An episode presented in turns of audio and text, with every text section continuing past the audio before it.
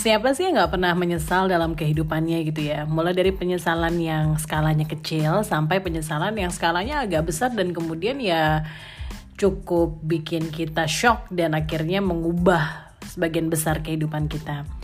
Ambillah paling kecil skalanya itu adalah misalnya penyesalan kenapa tadi nggak beli cilok atau beli jajanan yang saya lewatin. Padahal pengen banget tapi karena udah lewat jadinya males buat balik lagi. Eh udah agak jauhan tetap kepikiran dan akhirnya menyesal. Misalnya gitu ya. Atau misalnya penyesalan yang agak besar efeknya. Contohnya misalnya penyesalan karena gak sering jenguk orang tua pada saat merantau dan akhirnya tiba-tiba misalnya mendadak orang tuanya meninggal dunia gitu. Dan akhirnya muncullah penyesalan kenapa dulu gak punya banyak waktu untuk jengukin orang tua dan lain sebagainya banyak banget siklusnya teman-teman. Dan ini tenang aja bukan hanya terjadi sama kamu. Misalnya kamu sampai ngeklik podcast ini tapi juga bahkan terjadi sama tokoh-tokoh besar dunia gitu ya. Sebutlah Nelson Mandela. Dia pernah bilang bahwa penyesalan terbesar yang dia punya adalah tidak cukup banyak waktu yang dia habiskan dengan keluarga dia misalnya. Atau juga Steve Jobs pasti kamu kenal dong sama tokoh yang satu ini. Dia juga pernah bilang bahwa salah satu penyesalan terbesarnya adalah dia nggak ngejaga kesehatan dia dengan baik tapi ada satu pernyataan yang kemudian bagus buat jadi starter kita lah di episode kali ini. Kalau kita bicara soal penyesalan, pasti kita akan bicara soal kesalahan yang kita buat kan. Dan kalau kesalahan terus-menerus kita anggap sebuah kesalahan, maka itu sebenarnya adalah sebuah siklus yang justru nggak akan membawa kita ke mana-mana teman-teman. Podcast ini saya ambil inspirasinya adalah dari Pak Tom Lembong. Salam hormat Pak Tom Lembong. Saya nggak tahu Bapak akan dengar podcast ini ya suatu saat nanti atau tidak gitu ya.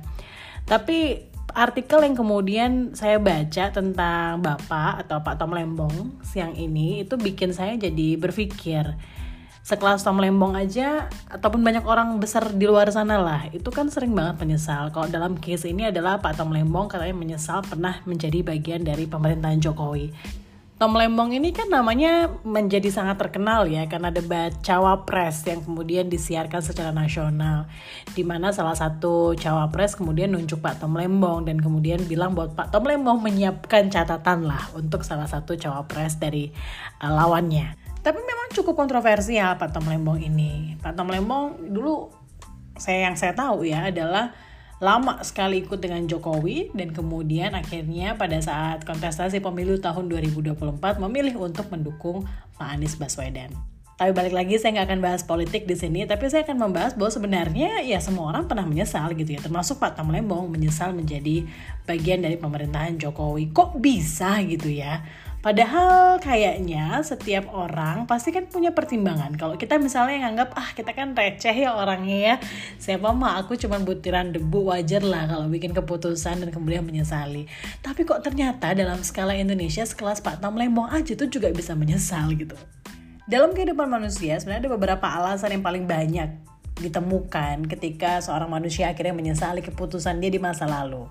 Saya kasih tiga ya, tapi sebenarnya banyak alasannya monggo silahkan kamu eksplorasi yang kira-kira mana yang sering kamu gunakan. Yang pertama adalah situasi yang berubah teman-teman. Kadangkala keputusan yang kita buat di masa lalu kemudian terasanya tuh paling tepat. Karena apa? Karena situasi pada saat itu memungkinkan kamu berpikir dan mengelola semua informasi yang ada gitu ya. Dan akhirnya kamu memutuskan itu yang harus saya lakukan. Karena situasinya mendukung nih.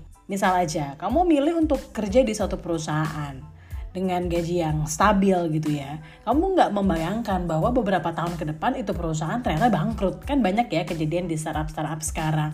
Ketika masuk dapat gaji besar posisi langsung tinggi tapi ternyata perusahaannya nggak bertahan lama.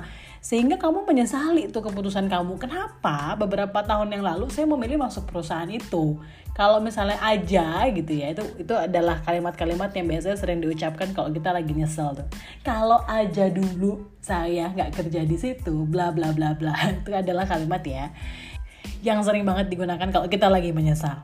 Alasan yang kedua adalah informasi baru. Balik lagi, sebenarnya ini agak cukup relate dengan yang pertama. Ketika mungkin pada saat kita mengambil keputusan di masa lalu kita kan pasti mengumpulkan beberapa informasi ya. Dan informasi itu saya percaya banget datangnya adalah dari usaha kita mencari dan juga dari orang-orang di sekitar kita atau referensi yang kita punya gitu kalau kita misalnya tidak cukup sabar mengolah informasi atau mungkin informasi yang kita punya cukup terbatas ya kita akan punya apa namanya pertimbangan yang tidak cukup kompleks misalnya atau tidak cukup komprehensif ketika kita memutuskan suatu hal. Tapi nggak apa-apa teman-teman. Kan orang atau manusia itu kan nggak sempurna ya. Ya iyalah informasi yang kita punya pada saat SMA akan sangat jauh berbeda dengan informasi yang kita punya setelah lulus kuliah gitu. Karena perjalanan belajar sepanjang hidup itu kan akan cukup membuat kita punya kemampuan untuk lebih banyak lagi mengumpulkan informasi. Berikutnya, alasan yang sering digunakan adalah ketidakpuasan diri. Nah, ini nih yang sering banget bahaya sekali kita tuh sekarang itu katanya FOMO dan FOPO teman-teman. FOMO adalah fear of missing out, FOPO adalah fear of people opinions alias takut ketinggalan dan juga takut akan persepsi orang lain. Sehingga kadangkala kita di masa lalu atau di, di situasi tertentu lah ya, mengambil keputusan atas apa yang orang lain lakukan dan apa yang orang lain pikir baik untuk kita gitu. Akhirnya apa? Akhirnya yang kita putuskan mungkin tidak yang kita inginkan atau yang tidak betul-betul kita butuhkan pada saat itu. Sehingga ketika kita jalan dengan keputusan itu, maka lahirlah namanya ketidakpuasan diri. Misalnya yang paling sering kejadian adalah ketika seseorang tuh pengen lanjut sekolah gitu ya. Misalnya dari S1 mau S2, Terus pada saat dia S2, dia kemudian uh, nanya ke orang lain, apa ya kira-kira uh, jurusan yang harus saya ambil untuk S2? Akhirnya ada beberapa opini dan kemudian dia ngambil yang mayoritas dibicarakan oleh orang lain atau yang dia pada saat itu pikirkan adalah jurusan itu cukup prospek lah di masa depan. Tapi ternyata setelah lulus, itu jurusan susah bikin dia dapat pekerjaan dan akhirnya dia menyesali apa yang sudah dia putuskan di masa lalu. Dibungkus dulu ya, tiga alasan yang paling sering disebutin nama kita-kita nih ketika kita menyesal. Pertama, situasi yang berubah. Kedua, informasi yang baru yang kita terima. Kemudian mengubah cara pandang kita terhadap semua keputusan. Dan yang terakhir adalah ketidakpuasan diri.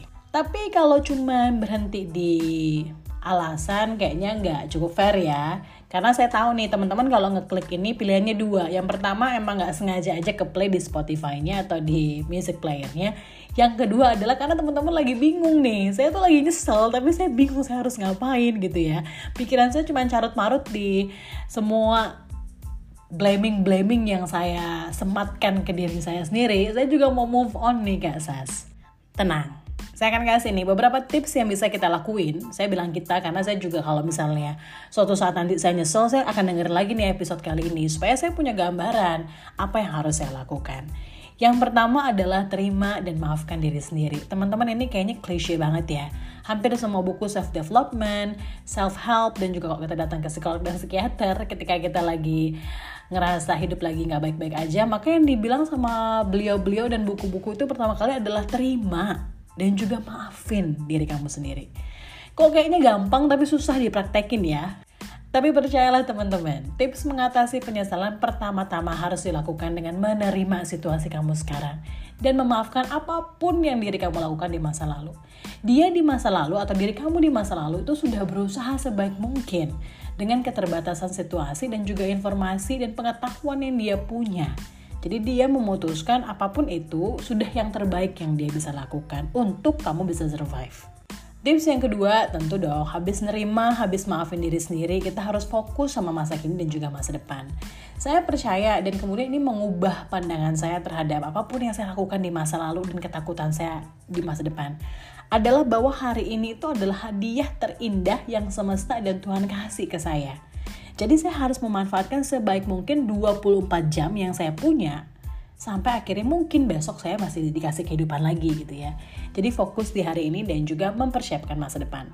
Yang ketiga adalah belajar dari pengalaman masa lalu. Jadi teman-teman, penyesalan di masa lalu itu sebenarnya adalah gift ya. Saya selalu bilang gift karena apa pun yang kita putuskan di masa lalu ternyata sangat membantu kita untuk punya pertimbangan yang lebih bijaksana di masa sekarang.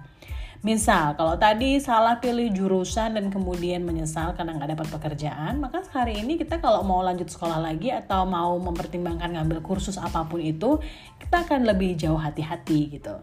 Dan misalnya kalau kita di masa lalu salah pilih pacar yang paling sering kita lakukan ya, maka yang di kehidupan masa sekarang kita akan sangat berhati-hati untuk memilih pasangan terutama dengan kriteria-kriteria yang dulu mungkin kita temui di masa lalu dan kita nggak mau lagi itu orang punya ciri-ciri seperti itu di masa depan. Yang keempat, ini tuh yang sangat membantu. Masalah apa pun menjadi ringan kalau kita bisa speak up atau bicara, berbagi cerita.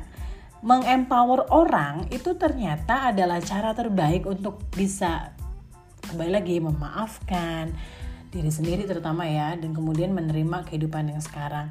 Jadi berbicara itu adalah bentuk reflektif yang paling baik, yang paling mudah yang bisa kita lakukan. Gak harus kamu kemudian cerita belak-belakan bahwa itu kejadian kamu. Bisa aja kamu pakai kalimat orang ketiga misalnya untuk menyembunyikan siapa sih sebenarnya yang membuat kesalahan itu tanpa mengurangi purpose kamu dalam bercerita karena kan purpose-nya tadi adalah berbagi pengalaman kemudian juga part of yourself untuk memaafkan diri sendiri kan Nah, teman-teman, kalau misalnya empat tips tadi ternyata tidak cukup membantu dan justru teman-teman masih ngerasa apa ya? Ngerasa masih nyeselnya tuh nyesek banget gitu. Dan nggak bisa move on move on juga sampai mengganggu aktivitas sehari-hari. Mungkin teman-teman harus melakukan tips yang terakhir yaitu mencari bantuan profesional kesehatan jiwa bisa psikolog, bisa psikiater, bisa melalui layanan chatting dan juga uh, aplikasi online atau teman-teman datang sendiri ke rumah sakit atau puskesmas terdekat. Karena apa pun teman-teman kalau nggak bisa diselesaikan sendiri, jalan paling terakhir yang harus teman-teman ambil ketika betul-betul terganggu sama yang terjadi sama teman-teman adalah mencari bantuan profesional. Semoga membantu ya teman-teman. Saya wrap up sekali lagi. Tipsnya adalah pertama terima dan juga maafkan diri kamu sendiri. Kemudian fokus kepada masa sekarang dan persiapkan masa depan. Kemudian belajarlah dari pengalaman di masa lalu dan coba speak up atau berbagi cerita kepada orang lain tentang apa yang kamu lakukan di masa lalu. Itu sebenarnya as a part of you forgiving yourself. Yang terakhir adalah cari bantuan profesional. Semoga bermanfaat dan terima kasih banget sudah dengerin episode kali ini sampai terakhir. Bagikan ya kalau ini bermanfaat.